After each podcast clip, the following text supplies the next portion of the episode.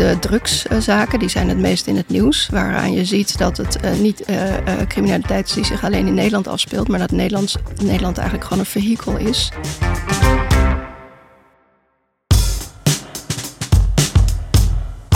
Je luistert naar DNB Talks, een podcast van de Nederlandse Bank.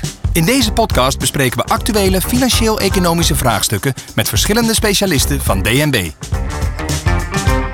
Welkom, leuk dat je luistert naar de tweede aflevering van DNB Talks. Ik ben Christa Ariens en ik zit vandaag tegenover Iris Sluiter. Deze aflevering staat in het teken van criminele geldstromen, van financieel-economische criminaliteit. Maar voordat we het daarover gaan hebben, ben ik wel benieuwd naar jou, Iris. Kan jij jezelf eens voorstellen? Dankjewel. Ja, dat kan ik zeker. Ja, financieel-economische criminaliteit, dat is een uh, groot maatschappelijke vraagstuk. En dat is iets waar ik uh, altijd al in geïnteresseerd ben geweest.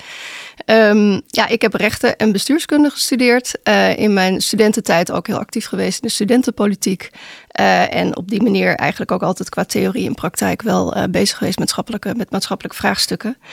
Um, en dat is dit ook. Ik heb bij de, na mijn studie bij de UvA gewerkt. Ik heb bij de Raad van State gewerkt. Allemaal verschillende onderwerpen. Um, milieudelict, bouwzaken, subsidies. En in 2005 ben ik bij de Nederlandse Bank komen werken. Dan zit je dus in de financiële sector. Um, ik heb daar als senior jurist allerlei rollen gehad. Vanaf 2009 ook leidinggevende rollen. En inmiddels ben ik hoofd van het Partnership Financieel Expertise Centrum uh, waarin de Nederlandse Bank ook deelneemt en waarin we ook bezig zijn met financieel-economische criminaliteit. Jij klinkt wel als iemand die altijd bezig is met een missie, als ik dit zo hoor. Ja, maar mijn missie is eigenlijk best wel breed. Dus het, het, uh, het, is echt die maatschappelijke uh, vraagstukken waarvoor ik mij interesseer. Um, en uh, daarbinnen, als je het hebt over een missie, ben ik dan misschien best wel aan het zwalken. Want ik pak dus echt wel verschillende onderwerpen aan. Ik noemde al ja. subsidies, milieuvraagstukken. En, um, ja, en nu dus financieel-economische ja. criminaliteit. Ja, dat ja. past wel heel erg bij mij, omdat ik uh, dus een juridische en bestuurskundige achtergrond heb. Dus binnen de Nederlandse bank ben ik ook altijd wel met de uh, zogenoemde niet-financiële risico's bezig geweest. En financieel-economische criminaliteit past daarin. Je, je noemde het al, we hebben het er al over, financieel-economische criminaliteit. Wat is dat? Ja, um, bij financieel-economische criminaliteit wordt het financieel systeem misbruikt uh, of gebruikt voor criminele doeleinden. En dat is een, uh, een, hele uitleg, maar goede voorbeelden zijn witwassen, terrorisme, financiering en corruptie. Die zijn meestal wel bekend. Waarom houdt het DNB zich daarmee bezig? De Nederlandse bank heeft ook een hele belangrijke taak, uh, onderdeel van haar toezichttaak op de financiële instellingen, dat het financieel systeem integer blijft. Uh, dus de instellingen waarop ze toezicht uh, houdt, die moeten zich ook uh, houden aan de regels die ze moeten volgen om het financieel systeem integer te houden. Is het integer houden van het systeem belangrijk voor stabiliteit? Ja, dat is heel erg belangrijk. Um, want um, een integer systeem uh, is een heel belangrijk element in een sterke economie. Uh, want dat betekent in eerste instantie dat de financiële instellingen niet um, criminaliteit faciliteren. Um, en het betekent voor de maatschappij dus ook uh, dat criminaliteit hier in Nederland in dit geval niet makkelijk kan plaatsvinden, omdat criminelen hun geld niet goed kwijt kunnen. Ja, en je krijgt dus een stabieler systeem als er minder criminaliteit is. Ja, een gezond uh, economisch systeem, uh, uh, dat laat geen criminaliteit toe. Dat, um, dat faciliteert alleen maar geldstromen die komen van activiteiten die wij met z'n allen als maatschappij goedkeuren. Hoe komt het dat er crimineel geld in Nederland in omloop is? We zijn onderdeel van de wereldeconomie uh, in Nederland. En Nederland is bovendien ook uh, daar heel erg uh, goed in. We zijn goed in de wereldhandel. we hebben hele sterke financiële markten. Onze dienstensector is heel erg ook op het internationale ingericht. we hebben een stabiele economie. Dat is ook aantrekkelijk. In de zin van dat dus ook ons financieel systeem goed functioneert. Ons Engels is goed. We hebben een belangrijke haven, Rotterdam. Antwerpen ligt ook niet ver uh, weg. De infrastructuur is, uh, is goed. En ondertussen is het toch een uh, relatief klein land, dus dingen zijn dichtbij. Dus dat maakt het gewoon allemaal heel aantrekkelijk om hier ja, eigenlijk handel te drijven. En hetzelfde geldt dan eigenlijk ook voor de criminelen. Als je het dan hebt over de financieel-economische criminaliteit, is die de afgelopen jaren erger geworden? Ja, erger geworden, dat weten we niet Precies. Ehm, maar we zien wel ontwikkelingen waardoor je mag aannemen dat het echt wel is toegenomen de afgelopen jaren. Ehm, denk alleen al aan de criminaliteit zelf. Vroeger was er uh, uh, veel meer uh, criminaliteit op nationale bodem. deden dat veel met contant geld. Contant geld wat versleept moet worden. Dat gaat nooit zo ver, ver als nu je geld ook gewoon via het financiële systeem veel makkelijker over de wereld kan brengen. En daarbij zien we ook dat de handel is veel internationaler geworden, de criminaliteit ook. En die geldstromen volgen dat dus. We zien dat bijvoorbeeld als het gaat om drugs, uh, dat er zaken in Zuid-Amerika worden georganiseerd, via de haven van Rotterdam hier in Nederland verder worden geproduceerd, ergens anders in de wereld weer worden verkocht en gebruikt. En de, je mag aannemen dat de geldstromen dat ook volgen. En dat zijn aanzienlijk grote geldstromen en ook veel groter dan voorheen. Een andere uh, ontwikkeling die je heel duidelijk ziet is technische ontwikkelingen, zoals de crypto's. Um, en crypto's kun je anoniem aanschaffen en daarmee kun je heel makkelijk geld witwassen. Um, dus daarmee is het voor criminelen ook makkelijker om op het financieel stelsel te komen. En vervolgens dus weer wat ik net toelichtte, dat met grote sommen over de hele wereld te verplaatsen. En wat voor soort zaken hebben we het dan over als we het dan hebben over digitale en mondiale zaken? Nou, ik noem uh, nu bijvoorbeeld echt de drugszaken. die zijn het meest in het nieuws. Waaraan je ziet dat het uh, niet uh, criminaliteit is die zich alleen in Nederland afspeelt. maar dat Nederlands, Nederland eigenlijk gewoon een vehikel is. Ja. in een, in een mondiale criminele, crimineel netwerk. Je, je noemde net al eventjes, het is heel belangrijk om die criminele geldstromen echt effectief aan te pakken. Hoe doen jullie dat? Wij in Nederland doen dat op een manier zoals we dat ook in de uh, wereld hebben afgesproken. Dus dat is uh, ook verankerd in, uh, in wet en regelgeving. Um, en dan is het goed om even uit te leggen, um, om crimineel geld in het financieel te stoppen, moet je eerst toegang hebben tot het financieel systeem. Nou, dat heb je via commerciële instellingen, zoals banken, geldtransactiekantoren, betaalinstellingen, verzekeraars, pensioenfondsen. Um, die hebben dus ook allemaal uh, de plicht uh, vanuit de overheid, dus dat is ook weer in wet en regelgeving verankerd, om een poortwachtersfunctie te vervullen. Wat is dat dan? Dat zij dus goed moeten controleren dat er geen criminele gelden dat financiële systeem in kunnen. En wat moeten ze daarvoor doen? Daarvoor moeten ze dus eigenlijk gewoon heel erg goed hun klant kennen. Dus voordat ze die accepteren, moeten ze echt wel ervan overtuigd zijn dat hij met legale uh, activiteiten bezig is en niet met criminele gelden uh, uh, het systeem inkomt. En ook als die klant eenmaal binnen is, moeten ze goed de transacties van die klant monitoren. Ja. Dat is de voorkant. En daarmee willen we dus voorkomen dat financieel-economische criminaliteit ontstaat. Is er dan ook een achterkant? Zeker, dan is er een tweede deel, dat is de achterkant. Want het kan natuurlijk gebeuren dat er toch criminele gelden het systeem inkomen. Of dat de bank of uh, verzekeraar betaalinstelling denkt van hé, hey, uh, het zou goed kunnen dat hier iets niet klopt. Dat noemen we dan een ongebruikelijke transactie. Hè. Klantbank uh, in dit geval bijvoorbeeld heeft een beeld van een klant en die ziet ineens iets afwijkends en die denkt dat zou ook wel eens crimineel geld kunnen zijn. Dat noemt hij dan een ongebruikelijke transactie en die moet hij vervolgens melden. Dat is als ik ehm. bijvoorbeeld morgen opeens 10.000 euro op mijn rekening gestort krijg. Dat is, dan, is dat dan ongebruikelijk? Of hoe, hoe, wat is dat? Dat, ja, daar moet wel iets meer voor gebeuren. Uh, kan ook zijn dat een, uh, dus, dus daar, als dat ook weer van een afzender is, hè, uh, waar bepaalde informatie over bekend is. Maar inderdaad, als jij een bepaald inkomenpatroon hebt en dat schiet opeens omhoog. en dat komt inderdaad ook van een afzender die niet direct in verband te brengen is met uh, waar jij zo in je dagelijkse praktijk mee bezig bent, dan is dat iets wat opvalt. Ja. Um, en dan moet het dus gemeld worden als een ongebruikelijke transactie. En dan vervolgens zijn er een, uh, nou eigenlijk een hele rij aan overheidspartijen die daarmee aan de slag gaan. In eerste instantie is dat dan de FIU, die gaat kijken, het is ongebruikelijk. Uh, die pakt er dan eigenlijk meer informatie erbij vanuit uh, politie, informatie internationaal, et cetera. Van ja, uh, in het grotere verhaal is dit inderdaad iets wat we daadwerkelijk als een verdachte transactie moeten aanmelden. Nou, als, als dat inderdaad het geval is, als het een verdachte transactie is, dan gaan opsporingsdiensten daarnaar kijken. Dus dat is uh, bijvoorbeeld de FIOD, maar ook de politie. Die maken daar dan wellicht weer een grotere zaak van. En als dat echt een zaak wordt, dan kan daar ook echt strafrechtelijke of bestuursrechtelijke of via de Belastingdienst, whatever, vervolging op komen. En dat is dus de achterkant. Ja. Dan ben je het aan het leegvegen. Dat duurt lang, kost veel inspanning. Dus het belangrijkste is eigenlijk om het te voorkomen met die poortwachtersfunctie.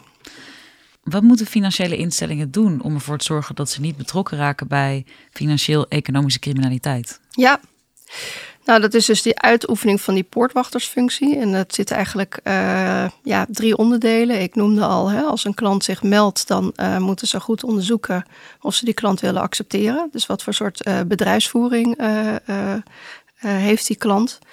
Um, dit wordt allemaal samengevat onder KYC, Know Your Customer. nou, dat zegt denk ik ook al genoeg. Um, tweede stap is als die klant helemaal binnen is, dat de transacties dus goed uh, gemonitord uh, moeten worden. Dus blijven controleren uh, of de transacties kloppen. Um, wat je ziet in de transacties geeft vervolgens ook weer informatie over je klant. Dus dat know your customer is niet alleen bij binnenkomst, maar dat blijf je ook doen als een klant eenmaal binnen is. Um, ja, dat zit echt op data volgen. En eigenlijk zijn meer. zijn, ze, zijn financiële instellingen verplicht om dit te doen? Ja, ze zijn verplicht om dit te doen. Dus dat is, dat is wel interessant dat het dus om commerciële instellingen gaat die een, uh, een, een, een, wettelijke taak hebben die best wel intensief is en ook best wel lastig, die ze moeten uitvoeren, uitoefenen. Ja. Ja, Nee, dat is ook best wel voor. Uh, ja, eh, starters die een bank willen worden of een betaalinstelling. Er zijn natuurlijk tegenwoordig best wel veel fintechs die zich dat niet direct realiseren. En dat is wel iets wat we vanuit de Nederlandse bank, hè, die dan ook vergunning moet uh, verstrekken, altijd uh, goed onder de aandacht brengen. Uh, want dit is iets wat je heel erg serieus moet nemen. En waar de Nederlandse bank ook heel serieus toezicht op houdt, dat je dat doet. Ja, wat is een fintech? Uh, ja, fintech, dat is een korte, uh, een, een, beetje een afkorting voor wat wij uh, de ja, financial technology uh, partijen noemen, zeg maar. Dus de, de agents van deze wereld. kleine startende financiële instellingen. Ja, nou, ze kunnen heel oh, snel groot worden. Um, als je kijkt naar de banken die we allemaal kennen, de grote banken, die bestaan natuurlijk al best wel lang. Um, en de technische, technologische ontwikkelingen zijn best wel snel gegaan. Dus de nieuwkomers, die kunnen eigenlijk met een ja, clean sheet beginnen en hun technologie uh, helemaal up to standards inrichten. En op die manier uh, tot, tot hele mooie producten komen waar banken soms uh, langer over moeten doen of meer moeite mee hebben om dat voor iedereen zo in te richten. Ja. En op die manier is de financiële sector tegenwoordig. nou, wordt nog wel gedomineerd natuurlijk door de klassieke instellingen, maar de fintechs, zoals mm -hmm. wij ze dan noemen, die hebben zeker wel een plek daarin. Ja, want welke, welke middelen heeft DNB allemaal om uh, te kunnen handhaven? DNB houdt dus toezicht. Als wij constateren dat daar, uh, dus de Nederlandse bank, hè, als de Nederlandse bank constateert dat daar uh, activiteiten plaatsvinden die, dat er niet goed gecontroleerd wordt, dus strijd is met wet en regelgeving, ja, dan gaat natuurlijk altijd daar wordt altijd over gesproken, uh, waarschuwingen afgegeven, brieven over gestuurd. Uh, als het heel ernstig is of daar wordt niet naar geluisterd, dan kan de Nederlandse bank ook ingrijpen om die overtreding uh, te beëindigen. Met een um, last onder dwangsom. Dat is een, een juridische maatregel waarmee je zegt net, net hoe het uitkomt. Hè? Elke dag, elke uur, elke week, elke maand, et cetera. Dat die overtreding voortduurt, moet je dit bedrag betalen. Um, maar daarnaast kan de Nederlandse bank ook uh, boetes opleggen, dus echt bestraffen. Maar de Nederlandse bank kan ook denken, uh, we kunnen een boete opleggen, bestraffen. Maar misschien is dit, uh, hier is hier bestraffing uh, door het Openbaar Ministerie wel nodig. Dus dan moet, moet je echt strafrecht in. En ja. hier speelt dus weer mee dat de Nederlandse bank onderdeel is van uh, ja, die hele keten. Onder andere ook dus uh, politie en Openbaar Ministerie. Die er samen ervoor zorgen dat wat er eenmaal um, in het stelsel is gekomen, uh, dat dat ook wel uh, goed bestraft wordt of er weer uitgehaald wordt. Is er een voorbeeld te noemen van een financiële instelling die zich niet hield aan de wetgeving? Ja, helaas zijn er eh, heel veel voorbeelden te noemen die uh, we ook allemaal wel in het, uh, in het nieuws zien. internationaal zijn er heel veel voorbeelden. De Letse bank ABLV, die even geleden ja, ongeveer failliet is, is verklaard vanwege witwassen, corruptie en een Amerikaanse boete die daarvoor is opgelegd. Danske Bank, waar ook ontzettend veel witwasstromen zijn geconstateerd, die, daar, ja, die daar geaccepteerd werden. Um, en helaas hebben we in Nederland ook een voorbeeld wat, wat veel in het nieuws is gekomen. Dat is ING. Ehm, daar is ook de poortwachtersfunctie niet goed uitgeoefend. Um, de transacties zijn uh, niet goed gemonitord, uh, in de gaten gehouden. De systemen zijn daar niet goed op afgestemd. Ehm, daar is ook een, echt een vervolging op, op gestart, wat uiteindelijk heeft geleid tot een schikking met justitie. waarvoor ING dan wel 775 miljoen euro heeft moeten betalen. Um, en die schikking die, wordt nu ook onderzocht of die eigenlijk wel mag plaatsvinden. Dus de zaak is nog niet helemaal afgelopen. Is er een reden te bedenken waarom je als bijvoorbeeld als bank kan denken, nou, voor mij is het eigenlijk ook wel prima als er wat crimineel geld door mijn bank heen stroomt? Nou, ik denk dat bij ING en uh, de Nederlandse bank, uh, weet je, de, die ik ken, denk ik niet dat dat uh, aan de orde is. Uh, daarbij is het echt veel meer het geval dat het best wel een moeilijke taak is. Hè?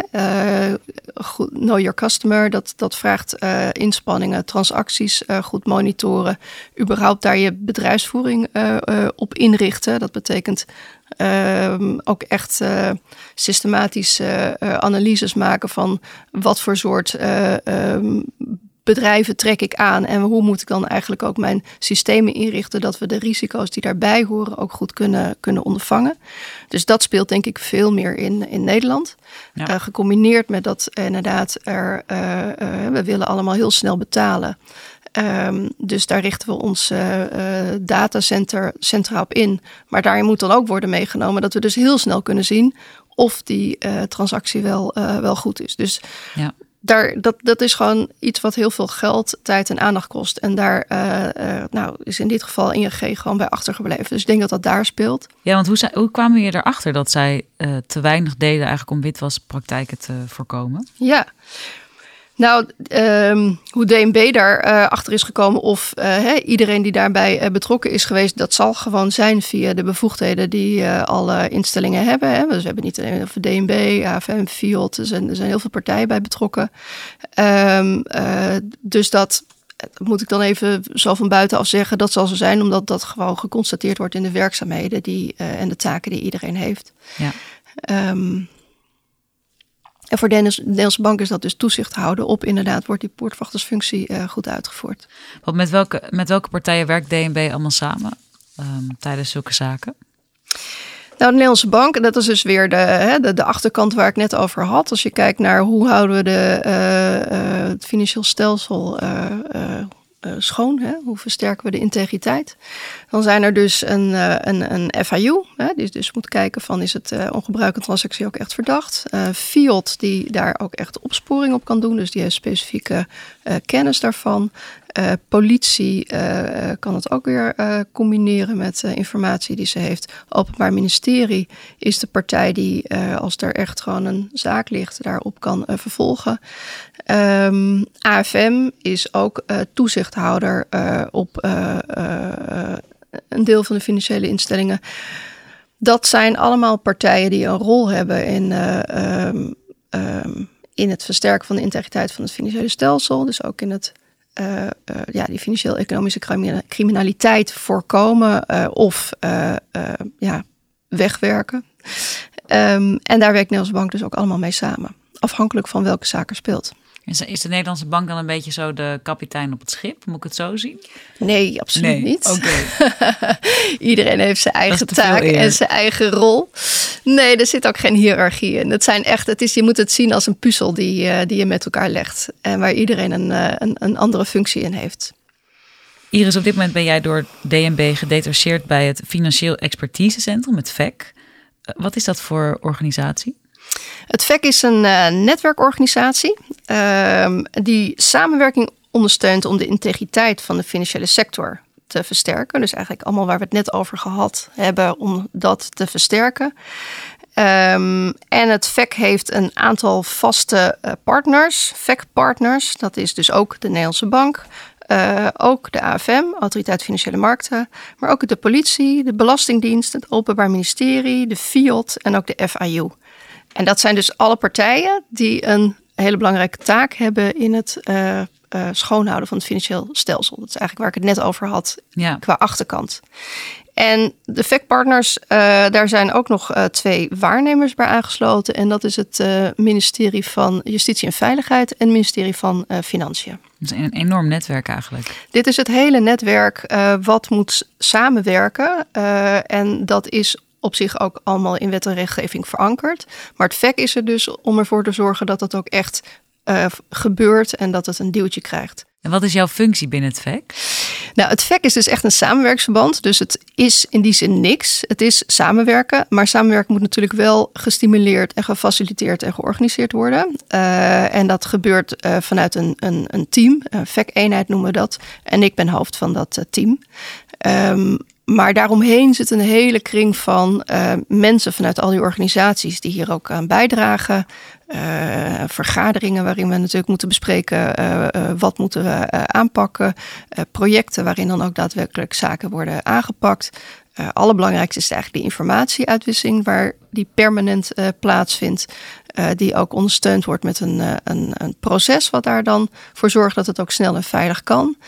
Ehm, nou, en daar ben ik dus eigenlijk hoofd van dat team om dat allemaal in goede banen te leiden. Ja, want het, het klinkt als een hele gestructureerde werkwijze.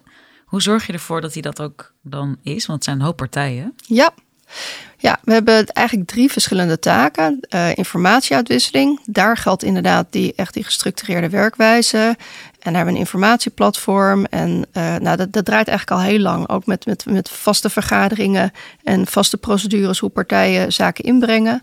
Uh, puur doordat partijen zelf denken, ik ben ergens mee bezig. Zou hier niet een van de partners ook mee bezig zijn? Of zou die dat niet uh, moeten zijn. Hè? De, is daar niet informatie wat we, ja. waardoor we het kunnen versterken en die partner daar ook verder mee kan gaan. Nou, die brengt dat in via tools in dat informatieplatform. Um, dat wordt vervolgens gedeeld. En als dat dan ook echt wat is, dan loopt het eigenlijk het vek weer uit. We horen natuurlijk altijd wel graag wat er nog van gekomen is. Uh, en soms moet er ook wel een zaak van gebouwd worden waar het vek nog wel bij betrokken wordt. Maar meestal is daarmee het, het, het succes vanuit het vek behaald. Dat is heel gestructureerd. Uh, maar daarnaast zijn we ook een kenniscentrum. Uh, we noemen zelf uh, het ook de Academy. Waarin we dan workshops, presentaties, et cetera geven voor eigenlijk intern alle medewerkers die bij deze organisaties betrokken zijn. Maar we treden daar ook wel steeds meer mee naar buiten. Om ook aan burgers duidelijk te maken dat er dat we ons echt inspannen om uh, de integriteit uh, te bewaken. En daarmee ook uh, ja, criminele geldstromen weren. En dus criminele activiteiten niet, niet accepteren in Nederland. Nee. En ik, ik hoop je ook al eerder wil zeggen van ja, ook juist door, door de digitalisering. is het helemaal niet alleen maar een Nederlands probleem, maar een, een internationaal iets. Ja. Treden jullie ook buiten Nederland? Of als een soort van werken jullie samen met partners buiten Nederland? Ja, dat is een hele leuke vraag. Want uh, dit is dus best wel een Nederlands product. Uh, misschien wel omdat we goed in polderen zijn. Hè? Ik bedoel, we hebben natuurlijk, ik noem die klikfondsaffaire wel een goede aanleiding voor moeten hebben om dit te doen. Maar toch, we doen dit al meer dan twintig jaar. Um, maar door alle affaires ook in de hele wereld, ik heb er net ook een paar van genoemd, uh, zijn buiten Nederland uh, landen ook aan het denken van hoe gaan we dit beter aanpakken. En is er ineens heel erg veel belangstelling voor het VEC. Dus zo hebben wij al uh, meerdaagse bezoeken gehad vanuit Canada, vanuit Denemarken, vanuit Zweden. en er zijn meer partijen in de rij die eigenlijk graag horen hoe wij dat doen. Uh, omdat ook wel, als je kijkt naar, uh, dat is weer een beetje mijn bestuurskundig perspectief. Als je kijkt van hoe moet de overheid uh, lastige problemen aanpakken. Echt ook wel de, over, de overtuiging is dat je dat met samenwerking moet doen. Problemen tegenwoordig zijn zo ingewikkeld en ook multidisciplinair. Dat kan je niet meer vanuit één organisatie aanpakken. Ja. Um, en nou is het natuurlijk ook zo georganiseerd dat meerdere organisaties dat moeten aanpakken. Maar de overtuiging is ook, je moet het ook eerder al bij elkaar brengen. En er samen een aanpak op, op, op maken en daarop uh, blijven uh, uitwisselen om effectief te kunnen zijn. Heb je een concreet voorbeeld van ja, waarin jullie in deze samenwerking dan ook echt impact hebben? Een project is bijvoorbeeld uh, witwassen in verband met uitbuitingssituaties. Daar valt ook mensenhandel onder. Het gaat in feite, uitbuiting is ernstige benadeling van werknemers. Hè, dus mensen die zonder werkvergunning te werk worden gesteld, geen verzekering hebben, lange werktijden, et cetera. En als het ook nog eens een keer onder dwang gebeur, gebeurt, dan is er sprake van, van mensenhandel. Um, en in het project richten we ons dan ook nog eens keer op de echt grote excessieve zaken waarbij uitbuiting en mensenhandel plaatsvindt. Um, en dat is ook in Nederland iets wat uh, uh, voorkomt. mensenhandel alleen al zijn er 10 tot 15 onderzoeken, dus grootschalige onderzoeken worden er door de ISZW, inspectie SZW, uitgevoerd. En over uitbuiting zijn er 30 tot 40 onderzoeken die er jaarlijks plaatsvinden. Um, nou, met, dit, uh, met onze samenwerking um, willen we voorkomen dat uh, de witwasstromen die uit dit soort uh, criminele activiteiten voorkomen ook echt worden witgewassen. En daarmee, met snijden aan twee kanten, kun je dus ook deze activiteiten weer tegenhouden. En wat is nu het mooie? Ja, omdat op het moment dat je dus nergens heen kan met je geld, ja. dan heeft het dus ook, het heeft niet zo, je hebt er niet zoveel aan als je 100.000 euro cash hebt. Nee, absoluut niet. Nee. En ook als het zoveel is, gaat het ook weer opvallen en kunnen we daar ook weer makkelijker, zeker ook de politie, uh, uh, achteraan. Ja. Uh, dus je dringt in feite gewoon de criminelen dan in het nauw. Ja. En wat mooi is van dit project, is dat je deze witwasstromen best wel goed kan herkennen in uh, transactiegegevens. Dus dat banken hier best wel goed mee uit de voeten kunnen. Vertel. Ja. Uh, nou, uh, wat we bij dit soort uh, zaken, grote zaken zien, is dat er namelijk ook echt gebruik wordt gemaakt van schijnconstructies. Een voorbeeld daarvan is de ZZP'er. Dat is voordelig voor de werkgever. En dat zou natuurlijk ook voordelig moeten zijn voor de ZZP'er. Maar als je ziet dat die ZZP'er wel erg weinig verdient, Um, en bovendien gaat het loon van een hele groep ZZP'ers ook nog eens een keer naar één adres. Uh, en als het dan ook nog eens een keer is dat die groep ZZP'ers huurt van een uh, gezamenlijke woonruimte, dus dat in feite hè, de huur naar één uh, persoon wordt overgemaakt. Nou, als het ook nog eens een keer de werkgever is, weet je, dat zijn voorbeelden van allemaal signalen, pijlen eigenlijk die dezelfde richting op wijzen. Dan kun je daar echt wel gaan afvragen of hier sprake is van een ZZP'er die vrijwillig zijn werk uitoefent, of dat er sprake is van uitbuiting of erger mensenhandel. Ja, en is het iets wat jullie dan ook door die digitalisering makkelijker en sneller kunnen opsporen? Of gaat, is het allemaal mensenwerk om dit soort dingen te, uit te zoeken? Nou, het mooie is dus dat dit een voorbeeld is van uh, indicatoren die je heel goed in de transactiegegevens uh, kan zien. Dus hiermee helpen we de poortwachters om deze uh, witwasstromen gewoon snel te herkennen. Um, dus eigenlijk is het ook misschien met die digitalisering wel een kwestie van dat dus de tools om uh, dit soort praktijken digitaal op te sporen net zo snel moeten ontwikkelen als de, als de digitale ja. ontwikkeling om snel geld overal naartoe te kunnen verschepen. Absoluut. Ja, de eerste stap is wel dus dat je deze kennis moet hebben van wat zijn de indicatoren, hè, waar moet je allemaal op letten. En de tweede stap, en dat is dus ook onderdeel van het project, is dat je het vervolgens moet inbouwen uh, met een query in de uh, zoeksystemen van, uh, van die banken. En dat is trouwens ook best heel ingewikkeld. Ja. En als ze eenmaal dus kunnen voorkomen, dan is dat natuurlijk fantastisch. op het moment dat ze toch verdachte transacties zien, dan is dat ook iets wat we, omdat we samenwerken in het VEC, dat de partijen ook weten. Oké, okay, deze transacties gaan we dan extra volgen. Kijken hoe scherp er eigenlijk gescoord is met de indicatoren die we hebben meegegeven, op dat er ook echt raakgeschoten is. Um, en voor zover dat in het begin nog niet zo is, kunnen we die kennis ook weer terugleiden en die indicatoren steeds scherper maken. Dus je hebben je dan dus ook echt inzicht in dat soort transacties, bijvoorbeeld bij een bank? Als er, als er iets uitkomt gepopt? Nou, in transacties zelf, daar uh, is hele scherpe wet en regelgeving op. Dat is iets tussen banken die uiteindelijk, als er een on ongebruikelijke transactie is, moeten melden aan de FIU. Dus dat is dan echt iets tussen die twee partijen. Maar wat we wel doen, is dat we gewoon op geaggregeerd niveau kunnen zeggen: er zijn zoveel uh, uh, Verdachte combinaties. Er, ja, er is op zo'n grote groep gezocht. Er is uh, zoveel aan ongebruikelijke transacties door de bank uitgehaald. Uh, vervolgens heeft uh, de FAU gezegd: ja, daarvan is inderdaad zo'n grote groep echt wel uh, verdachte transactie. En vervolgens blijkt er ook echt vanuit de politie en de field wel een zaak in te zitten waar het OM achteraan gaat. En als je daar die percentage steeds hoger maakt, dan is het werk wat de poortwachter doet, is dus ook steeds lucratiever. Want in de praktijk is natuurlijk alles wat je ongebruikelijke transactie uh, aanmerkt, hoeft helemaal niet uh, uh, daadwerkelijk iets te zijn. En je wil eigenlijk dat als de bank er iets uitfiltert, dat het ook ja, vrijwel zeker iets is. Als jij zegt het werk van de poortwachter wordt dan steeds lucratiever, dan zie ik je ook helemaal glunderen. is dat inderdaad voor jou, weet je wel, is, is dit waarvoor je het doet? Ja, ik doe het er zeker. Ik doe het echt voor uh, de criminaliteit in Nederland die je uh, hier niet wil hebben. En vervolgens heb ik toch ook wel een groot hart voor de publieke taak. en ik vind het ja, heel erg ingewikkeld dat we die niet goed uitvoeren. Vind ik gewoon heel slecht uit te leggen. En ik zet me er echt heel erg graag voor in om die publieke taak inderdaad, ja, dat we dat gewoon beter doen.